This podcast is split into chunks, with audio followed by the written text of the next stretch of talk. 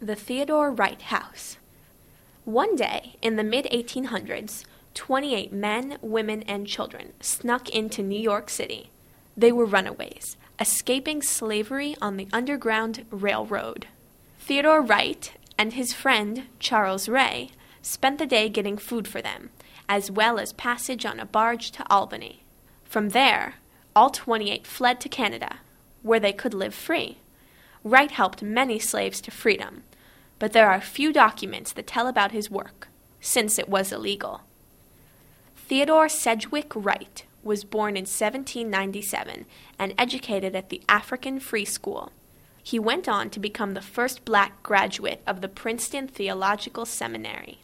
Wright was born free, but he hated slavery and did everything in his power to fight it.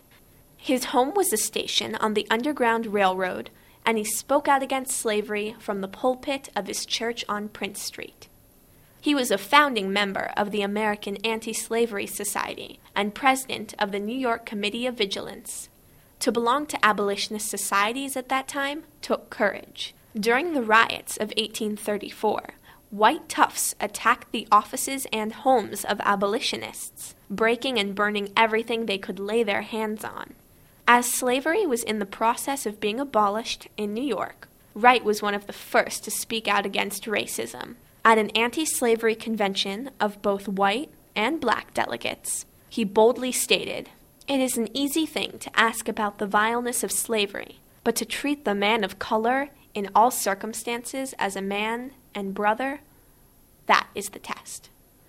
Wright died in 1847 as slavery was spreading to the West.